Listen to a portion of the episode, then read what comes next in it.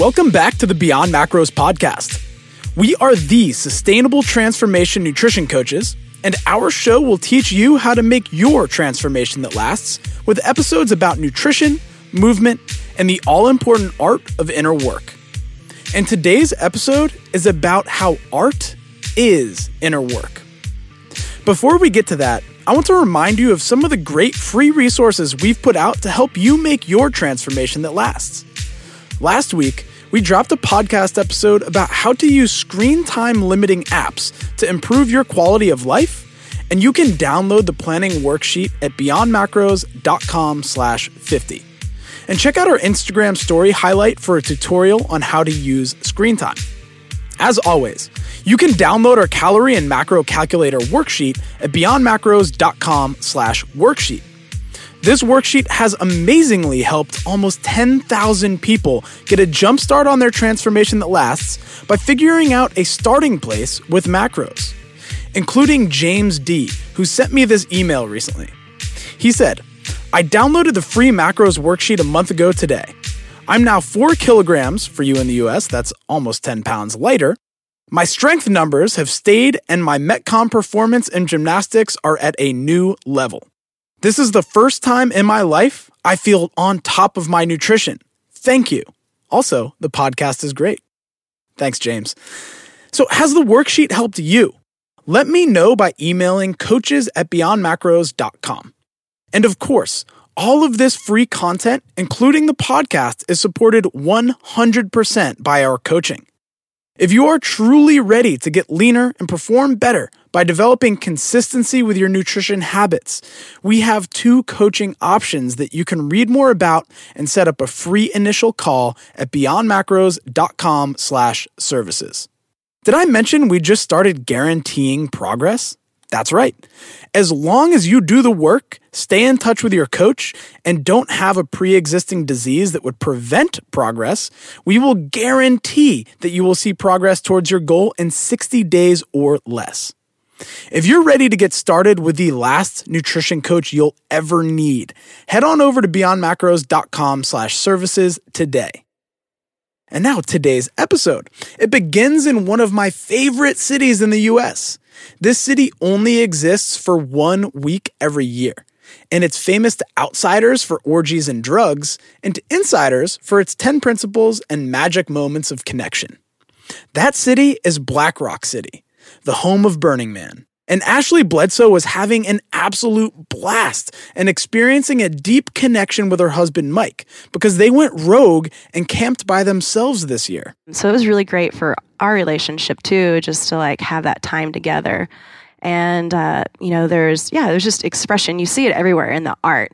And one of the moments at Burning Man I had was you know we're watching. They had this uh, 600 drones up in the air, and they created this light show beautiful and they are making shapes and faces and all kinds of things out of the drones in the sky. And it just blew my mind that someone can have this dream and this vision this idea and then be able to manifest it and create it and just go for it.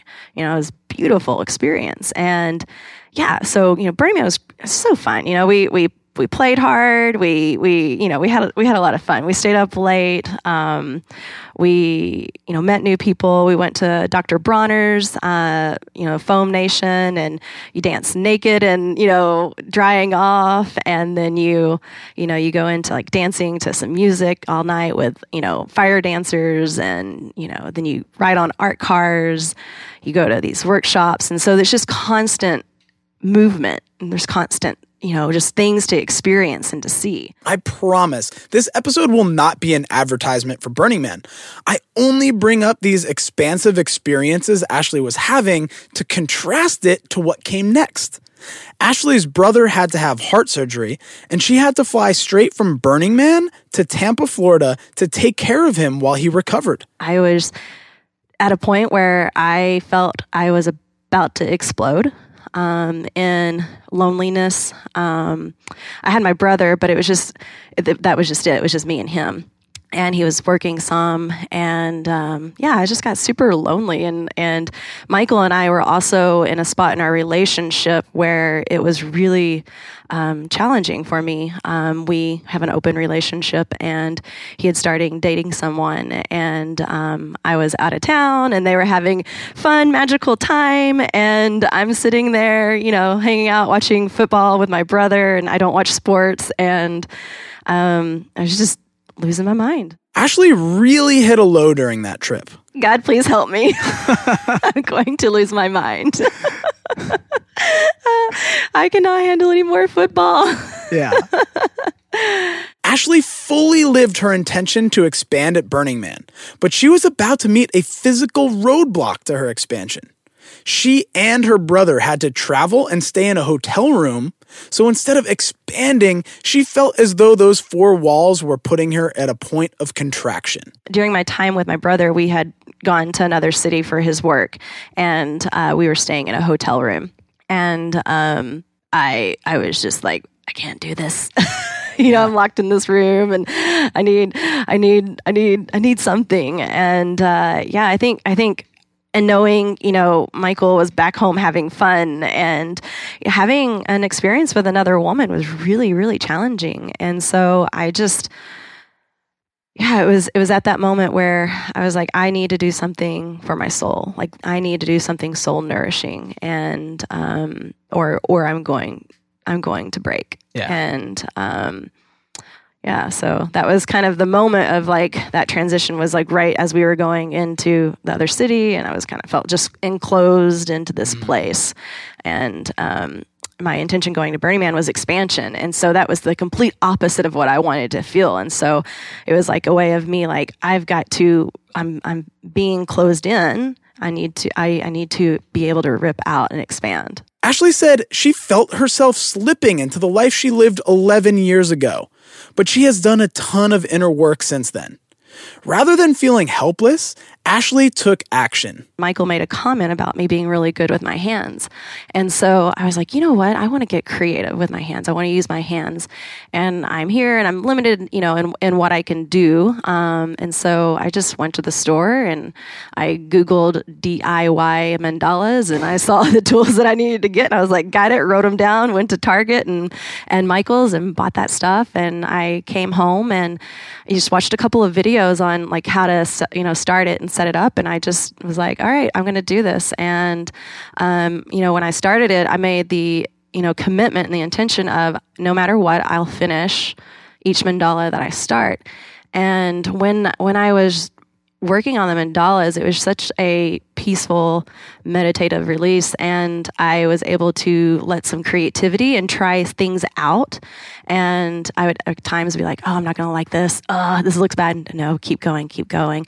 And so it was just a really great, like, learning experience. And, and I've made some really pretty beautiful pieces, I think. Ashley posted her first mandala on her Instagram story, and I was floored. I posted some of her creations on Instagram and in the show notes for this episode at beyondmacros.com slash 51 if you want to check those out.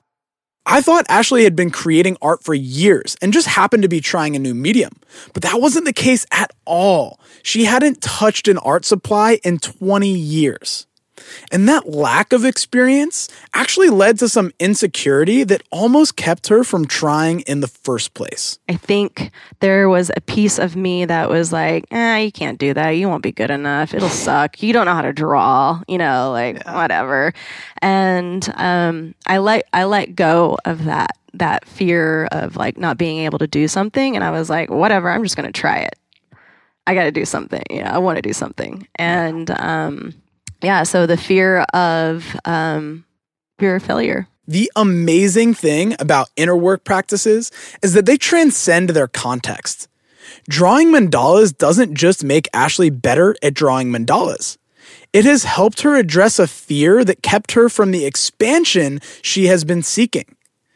She explains how overcoming the fear has translated into taking actions she otherwise may have avoided. I mean, this, you know, I mean, being interviewed on, you know, a podcast is is nerve wracking a little bit for me. You know, it's new to me a little, and so. Um, there's fear in am I going to sound smart? Am I going to sound stupid? You know, am I going to make sense? Am I going to be able to piece it all together? And just being willing to do it and, you know, look at it as I'm, I'm putting my heart into it and I have the intention of just trying to show up or not trying, but showing up mm. as fully as I can as me. And speaking of intention, Ashley actually had a stumbling block with creating mandalas after the first one.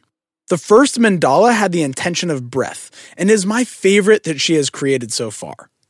The next two that she drew, she actually found her creativity hampered because she looked outside of herself for inspiration. With that one, I didn't even look at any other mandalas. And then after that, I started kind of looking at, or I started looking at other ones and trying to get ideas. And, and I, feel like a lot of times that was clouding you know my my creativity and my flow.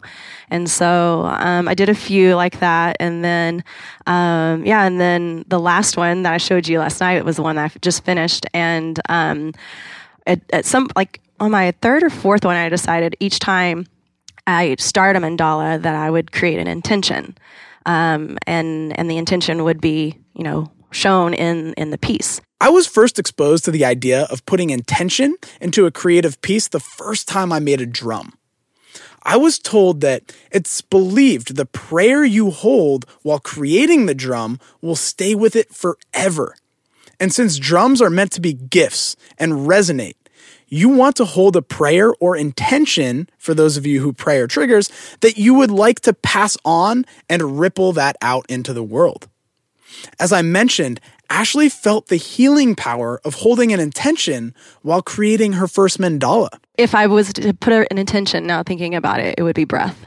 And breath has some deep meaning for Ashley and was exactly what she needed to nourish herself while playing the role of caretaker with her brother. Ashley explained that this is what breath means to her. Down regulation. Hmm. It's like getting back to, you know, my my body, connecting yeah. me back, um, connecting me to source. Um, it slows me down. Mm. Yeah, it just it just lets me, you know, because because a lot of times it's easy to be in your head and be way out there and think about what you don't want or what you don't like, and then when you can breathe and just.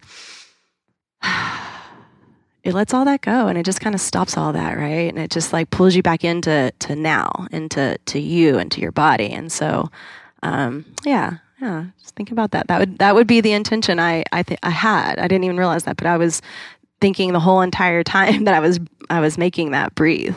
Nice. It's going to be okay. Breathe. That's awesome. you can do this. Damn straight you can. What practices have you been putting off because you think it might be a waste of time? Or that you have been putting off because you're afraid you might fail? Ashley's story not only teaches us the healing power that a creative practice can have, but also that reflection and inner work practices transcend their medium. Creating mandalas with intention helped Ashley overcome a fear of failure and a fear of looking or sounding stupid. The time she spends creating mandalas not only nourishes her soul, but removes self imposed obstacles to expressing her true self in all areas of life. And because of that, you get to hear her story today. And you will be seeing a lot more from Ashley in the future as she continues to create mandalas and steps into her purpose as a coach who helps entrepreneurs and their partners who are having miscommunications and misunderstandings to feel more appreciated and desired.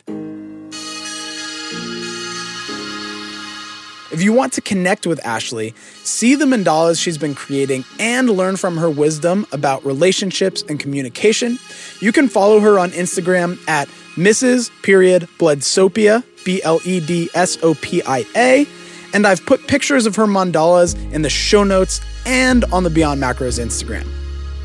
And if the open relationship part of this episode sparked your interest or even triggered you, make sure to subscribe to the show because in a few weeks, I will be releasing an episode I recorded with Ashley about how you can apply the principles of an open relationship, even if your relationship is monogamous, in order to deepen your connection with your partner.